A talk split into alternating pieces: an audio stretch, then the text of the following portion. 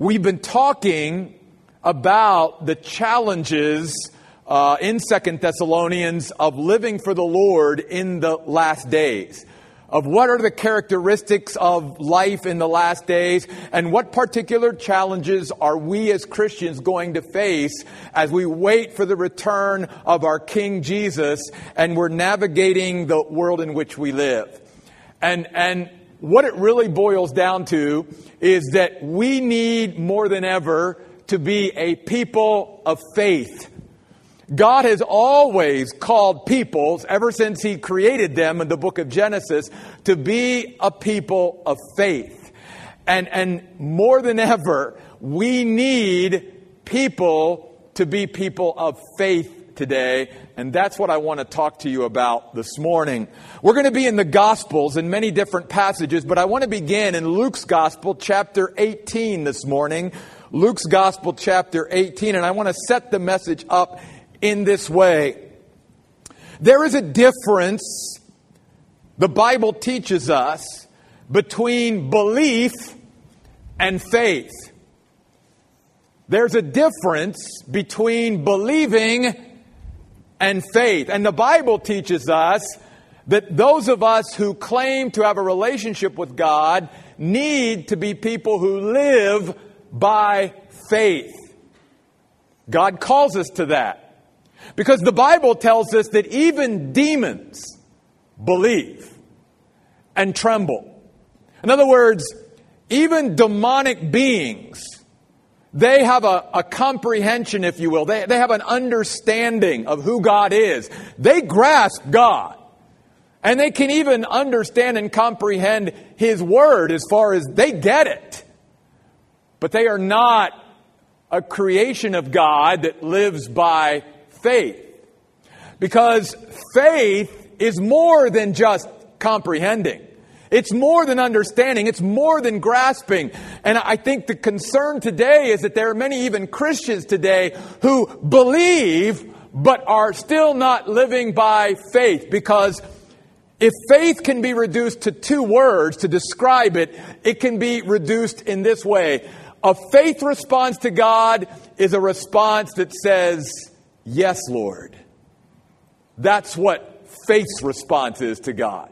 Yes, Lord.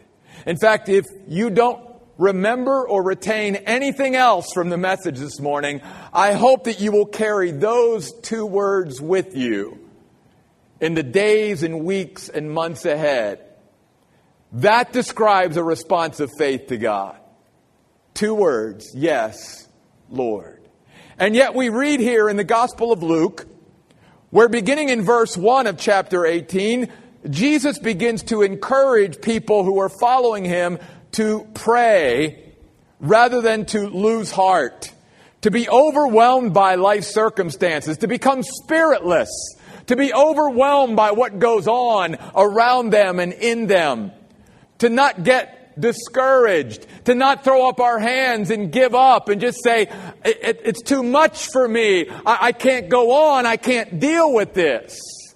And Jesus then begins to teach in the first seven verses, if you will, about the importance of faith and of responding to God with, yes, Lord, in our lives. Not simply to be a people who believe, but a people who respond to God in faith. But then Jesus makes this very sobering statement and asks this very sobering question at the end of his teaching in verse 8 he says these words, and I direct your attention to them this morning in Luke 18, verse 8, where Jesus says, When the Son of Man comes, so he's looking ahead now, thousands of years to the time where he will come back. And we've been talking about that in Second Thessalonians. And here's what Jesus says When the Son of Man comes, will he find faith on earth? Will there be people who are living by faith anymore on the earth? The, the implication is that even by using the word finding that Jesus is saying is like God sort of has to go on a, a search mission because faith will not be, you know, something that is readily seen throughout the world, that, that it's something he literally has to sort of seek and, and search for. Am I going to find faith in anybody's life? Is anyone out there anymore still living by faith? But that's how we must live in the day and age in which we live. I mean, again, we've even been reminded this past week of the kind of world that we're going to have to navigate before Jesus comes back. And God is saying to us, are we ready to deal with the reality of what the world's going to be like and going to continue to be like before Jesus finally does come? And if we don't realize that we, more than ever, have to be a people of faith, then we're really missing the one call that God is laying upon all of us as those who claim to be his followers. Yes, living in this world, there are a lot of things that are going to challenge us, if you will, to be a people of faith. There are going to be a lot of things that discourage us from being a people of faith. Let me share five of them with you quickly this morning. The first one is we are living in a world of secularism meaning there is no God. That's the way our world is operating now. There is no God. And a generation ago, when I was much younger, atheists and, and even agnostics were, were pretty passive in, in the sense that they would, they would say, well, I don't believe in God, but if you do and you want to, that's okay. But today, there is an angry atheism. There is an atheism that will seek to intimidate you as a follower of Jesus Christ and confront you as a follower of Jesus Christ. They are mad at God and they are mad at you for believing in God. And they are mad at you for taking the things of God seriously. And it's very interesting to me and always has been that the people who say they don't believe in God when something goes wrong in their life, always get mad at the God they don't believe in. They don't get mad at the planet. They don't get mad at the evolutionary process. They don't get mad at natural selection that they believe in say, oh, natural selection, you're eliminating me. Oh, evolutionary process, you're against me. No, they throw their anger against the God that they don't believe in. And we are living in a secularistic society today in this world that doesn't believe in God. That leads to a world of relativism. Relativism simply means there is not only no God, there is no truth. There are no fixed, moral, absolute principles anymore. As the book of Judges says, everyone will do what's right in their own eyes. And that relativistic world that we live in is eroding our sense of truth and justice. It is eroding our sense of right and wrong. No one claim of truth has any value or priority over any other claim of truth, which really means there is no truth at all. In fact, the only virtue that is valued and prized in a relativistic world is the virtue of tolerance. Where any opinion and everything is just supposed to be tolerated, no matter how absurd or out there it is. That's the only thing that's prized. Which has led us, even as a world and society, sometimes to value plants and animals even more than human beings. That's the world that is going to discourage our being a people of faith. And then the secularism and relativism leads to selfism, where I'm all that matters. It's all about me. It's just about what makes me happy. It's why we live in a world today where people care more about taking pictures of themselves than they do someone else or something else. And folks, when you and I pursue life for us, we begin to lose our passion and compassion for anyone else. And we begin to grow cold towards one another. That's what selfism will do. And the Bible tells us in the last days, people will be lovers of their own selves more than lovers of God or anyone else. And then secularism and relativism and selfism leads to materialism. If I'm all that matters, then I just need more stuff. Give me more stuff. That's what's going to fulfill me and make me happy. And we live in a society, in a world today where every one of the latest gadgets and technical, you know, toys and all of that, we run to grab a hold of because somehow that latest thing is going to make my life more interesting. It, it's going to make my life more satisfying. Somehow that latest gadget's going to fulfill me in some way. And we just keep filling our lives with stuff upon stuff. It's why even in the garages that we have in our own homes, we can't put our cars there anymore because that's where all of our stuff goes. And the problem with materialism and with focusing on stuff is that that stuff never loves us back. That stuff never brings us any fulfillment or satisfaction or meaning to life. We can fill our lives all filled with stuff and it never really means anything at the end of the day. It leaves us absolutely empty, which is where we are in our world today. We are living in a world full of empty souls where people are empty because they bought into the secularism, they bought into the relativism, they bought into the selfism, and they bought into the materialism, and they're nothing but an empty shell, which makes us then vulnerable to mysticism where we get to a place where we go, is anything or anybody out there? Is there anything that could give meaning? Or is my life, is this all there is? And that's why people who live under that kind of philosophy and mindset, if, if this is all I've got, then I've got to try to make everything happen in this life. It's not about anything in the other life because there is no, this is it and a million years from now and 10 million years from now, is anybody going to even care that I was born and that I existed? Or is my footprint going to be obliterated from planet Earth forever? Is there any kind of purpose or meaning to even my existence? See, this is what happens in a world that has rejected God and God's truth. We're just here by accident. We're just here by chance. And when we get to that place too, we then begin to try to create our own reality. We live in a world of illusion and delusion. That's what mysticism does. And we're willing to buy into anything. Because there is no God, there is no truth. It's all about me. I just need more stuff. And somehow, again, we've come to this place. That's why it's a challenge for us as the people of God to live by faith. Because all the world that we live in and the way the multitudes upon planet Earth are living their lives, that's the way they live.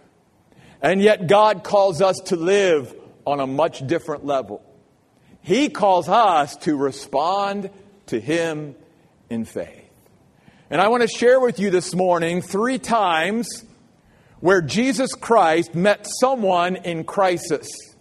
And in that moment of crisis in their life, in that defining moment of their life, Jesus called them to faith. I want to begin this morning in the Gospel of Matthew, chapter 9. Matthew's Gospel, chapter 9. We are introduced in verse 27 to two blind men as Jesus is traveling from town to town. And these two blind men have heard that Jesus is coming now to their town. He's, he's headed towards them. And so when they hear that Jesus is actually there, they begin to cry out to Jesus, Jesus, have mercy on us, O son of David. Now that's significant because that term is a term that was used to describe the Messiah. They are, by using that term, actually acknowledging that they believe that Jesus is the Messiah, the Son of God, God of very God. And they are basically asking Jesus to heal them of their blindness. Now, if you read, you, will notice something very interesting. As they're crying out to Jesus, Jesus doesn't stop at that point. The Bible says in Matthew's gospel, Jesus keeps walking, goes right by, and goes into a house. And the Bible tells us that these two men, these two blind men, follow him into the house. Well, well, first of all, they're blind, so they can't get to that house on their own. Obviously, they have friends or family or something who's leading them and guiding them along the way. But it shows us something that they are going to relentlessly pursue Jesus. Just like we sung about this morning. They're hungry, they're thirsty because they realize, even in this moment, I can't live without you, Jesus. And I can't live without your power. So you'll notice in verse 28, when they went into the house, the blind men came to him, and then Jesus says to them, Do you believe that I am able to do this? Do you believe that I have the power, the ability, the capability, the capacity to do this for you? And notice their response, the response of faith. They said to him, Yes, Lord. They were saying yes to his power because they relentlessly pursued his power. They acknowledged, Lord, we can't live without your power. Not only to be healed from this blindness, but we can't live at all without your power. Have you said yes to the power of Jesus Christ in your life? Do you believe that Jesus has the power to heal spiritually, emotionally, and physically? Do you believe that Jesus can make you whole, a whole person? Do you believe in the power of Jesus to live every day? Because his power isn't just to do something, say, miraculous. The miracle can be to live by the power of Jesus every day to realize that I can't live one day or one moment of the day without your power, Jesus. The Bible even says even young people get tired and weary, but those who are willing to wait on the Lord and respond to Him in faith can renew their strength. You getting tired? Is life wearing you down? Are you getting exhausted and worn out by life? then there's only one of two things. Either you're taking more on in life than God wants you to, or you and I at that moment aren't living by the power of God. We are living in our own power. And we're trying to do things in our own power and in our own strength. And Jesus is calling us to faith. He's saying, Will you respond to me and say, Yes, Lord, I need your power. I need your power every day. I need to live in your power. I need to live with your power. I can do nothing without your power, Lord. And I'm going to say, as these two blind men, yes, Lord, to your power. Notice that in Israel at this point, these two blind men could see what people who had sight could not see because they saw who Jesus really was and they responded in faith. They said, Yes, Lord, to your power. That's why Jesus in Luke 18 said, Men ought always to pray and not lose heart. The root of that word for lose heart literally speaks about weakness. That part of the reason why we feel overwhelmed and feel like throwing our hands up and can't deal with things and discouragement and, and fainting and losing heart is because we are spiritually weak. Because we're not living by faith. We may believe, but remember, the demons believe. But are we truly, as followers of God, living by faith? Have we said, Yes, Lord, to your power?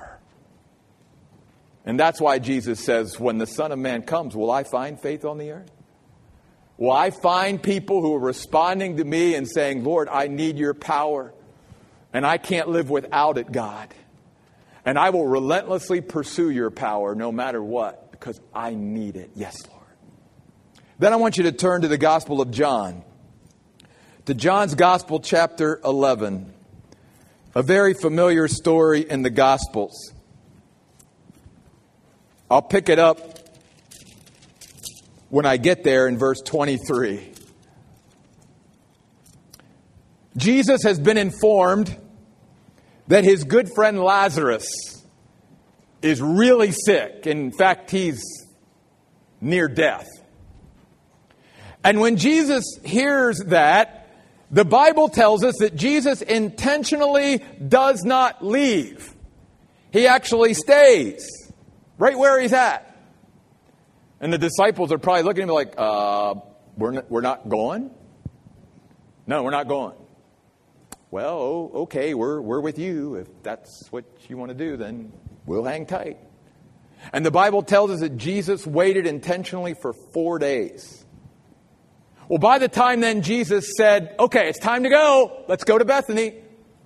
By the time they get there, the Bible tells us Lazarus is dead. In fact, he died soon after the visitors even came to inform Jesus.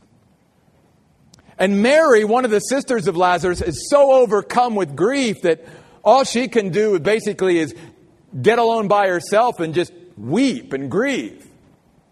But Martha, her sister, because even sisters can be a little different, her sister Martha actually goes out to sort of confront Jesus when she hears he's coming. In fact, she basically lets Jesus have it. She said, Jesus, if you would have been here when my brother was sick, he wouldn't have died. And notice, Jesus replied in verse 23 Your brother will come back to life again. And Martha said, I know he will come back to life again in the resurrection at the last day. In other words, like any, say, good Jew at that point, oh, she believed in a future resurrection. But notice what Jesus said to her. Verse 25. I am the resurrection and the life. The one who believes in me will live even if he dies. And the one who lives and believes in me will never die. Jesus saying, Martha, do you believe in me? Do you believe in who I am?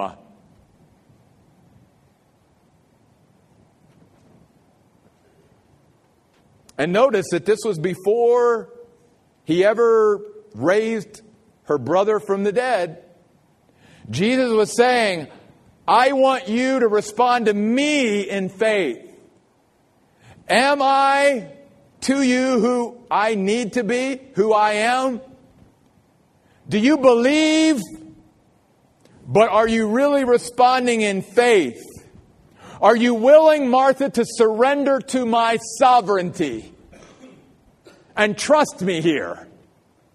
And notice, she replied in verse 27 Yes, Lord. If the two blind men said yes to his power, Jesus was calling upon Martha to say yes to his person. To truly surrender to his sovereignty as the King of Kings and Lord of Lords, as the ruler of the universe, will you trust me, Martha? Because Jesus understands at this point, just like we would struggle like Martha, his ways are not always our ways. His plans in our life are not always our plans. His timing is not always our timing. What he allows to come into our life isn't always obviously what we would choose. And we have to get to the point like Martha, where even before Jesus raised her brother from the dead, she was willing to say, Lord, I don't understand why my brother died. I don't understand why you delayed for four days to come. I don't understand all of this, but God, I'm going to respond to you in faith and I'm going to say, yes, Lord, to your person. I trust you, God. I entrust my life to you. I rest in who you are. I believe. And the Bible says that she went on to say, I believe that you are the Christ, the Son of God who comes into the world.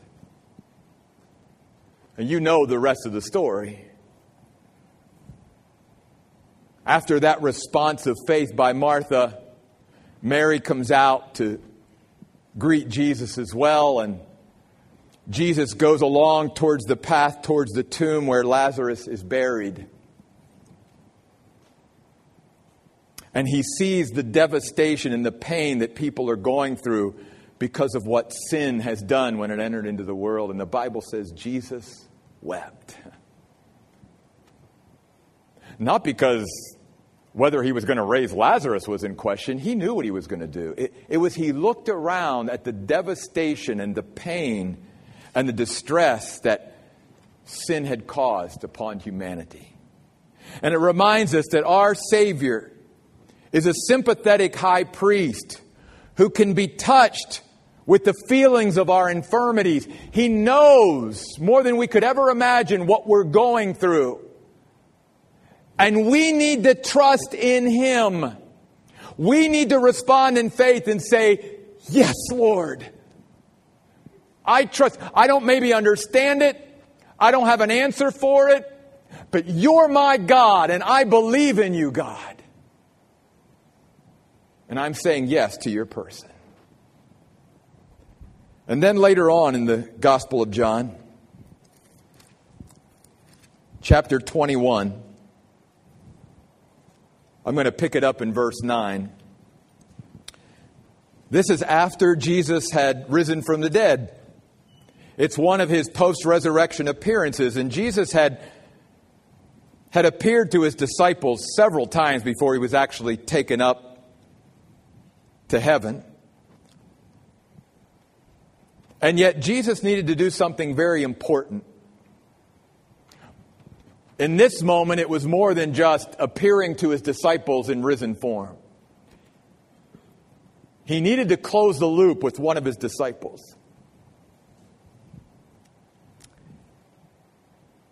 He needed to show that he was a friend to the fallen.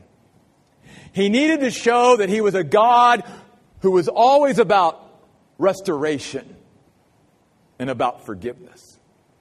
He and Peter needed to have some one on one time together. Because he and Peter really hadn't had a chance to speak since Peter denied the Lord three times on the night he was arrested. And very interestingly, the Bible tells us that when they got on the beach after they recognized that this was Jesus, notice in verse 9 it says they saw a charcoal fire ready with a fish placed on it and bread. Jesus had prepared the last breakfast for his followers, not the Last Supper. But I want to draw your attention to the two words charcoal fire. There's something significant about that. Because back in John's Gospel, chapter 18, verse 18, we read that where was Peter warming his hands the night he betrayed Jesus, he was warming them, the Bible says, over a charcoal fire. See, our senses sometimes, what we see, what we smell, what we taste, can take us back to previous things. It, it can remind us and bring things to our memory. And I'm sure that when Peter got on that beach and he smelled that charcoal fire, it reminded him of the night he betrayed his Lord.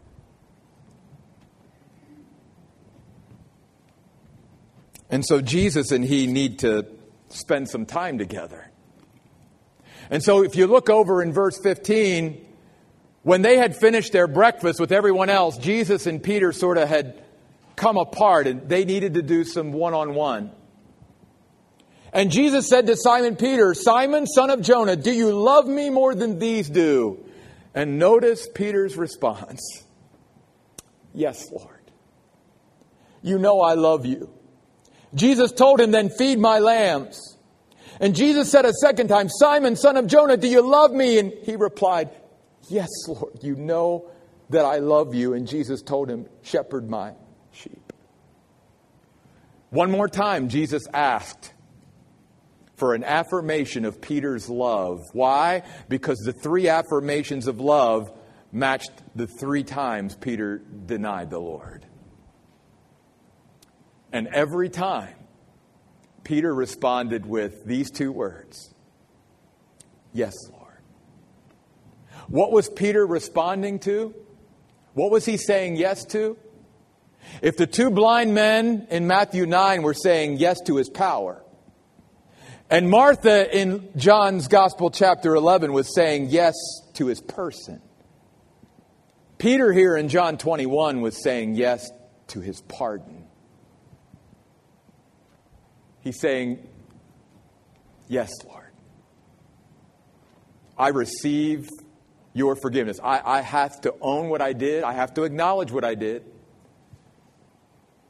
Sin isn't something that's a game that we take lightly. It's something we have to acknowledge, but we also have to just as seriously and, and just as, as much, we have to be a people who receive the forgiveness of God and say yes to his pardon. Why? Because you'll notice something. Jesus wasn't finished with Peter even though he failed him. Jesus had a great mission for Peter for the rest of his life. He had a great plan and purpose for Peter. He had service and ministry designed for Peter. He wasn't through with Peter yet, even though Peter had fallen. But the only way Peter was ever going to effectively serve him and minister for him was to say yes to his pardon, was to truly believe that God would forgive him of what he'd done and let it go and let it get behind him and not feel the shame or the guilt of it anymore. But to realize what the Bible teaches that God casts our sin into the depth of the sea. He never brings it up. He never remembers it anymore. He doesn't bring it up to us anymore. He forgives us freely. Will we say yes to his pardon? I think there are so many Christians who believe in the forgiveness of God, but somehow they've never personally said yes to his pardon. And the reason I say that is because whatever they have done in the past, either a group of things that they've done or a particular sin or moment of failure in their life is something that still hangs over them like a cloud or like this weight that weighs them down. And the Bible clearly teaches us that if we never really say yes to His pardon and really receive the forgiveness of God, we will never truly reach our potential in Jesus Christ. We will never serve Him and minister for Him. Notice Jesus said, Then go feed my sheep, Peter. Go shepherd my lambs. I've got work for you to do, but the only way Peter could effectively be the leader in the early church that God designed him to be was for him to truly receive God's forgiveness for what he had done and put it behind him once and for all and move on. And so Peter had to say, Yes, Lord. Yes to his pardon. I believe that you have forgiven me.